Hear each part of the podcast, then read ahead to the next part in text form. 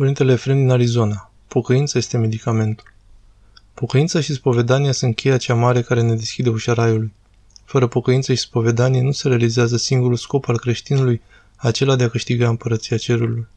Dumnezeu prin gura profetului Isaia ne poruncește spunând, Spălați-vă și curățați-vă, luați dinaintea ochilor mei faptele rele pe care le-ați făcut, învățați de la mine că sunt bun. Pocăința presupune că am păcătuit. Acela care nu are păcat nu are nevoie să se pocăiască.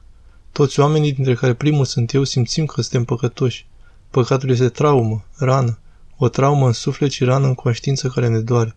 Rană în trupul lui Hristos, în biserică, care suntem modulare. Păcatul este răstignirea lui Hristos, iar și iar. Cine nu a fost lovit de păcat? Cine nu a păcătuit cu vorbele sale, cu faptele și cu gândurile sale? Cine nu a fost lovit drept în piept de măstrarea conștiinței? Cel ce spune că nu are păcate, acesta ar comite cel mai mare păcat. Ar spune cea mai mare minciună.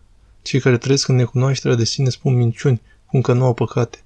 Marele adevăr de netăgăduit este că fără excepție sunt răniți de săgeata păcatului. Dar dacă păcatul este rană, pocăința este medicamentul. O pocăință, ce dar mare și binecuvântat la Dumnezeu pentru om.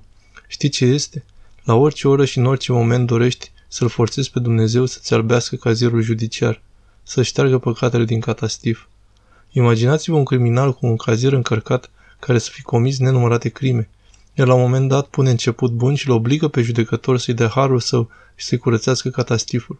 Acest început este așadar pocăința. Ce spune Dumnezeu prin gura profetului Isaia? Veniți acum să ne judecăm, zice Domnul.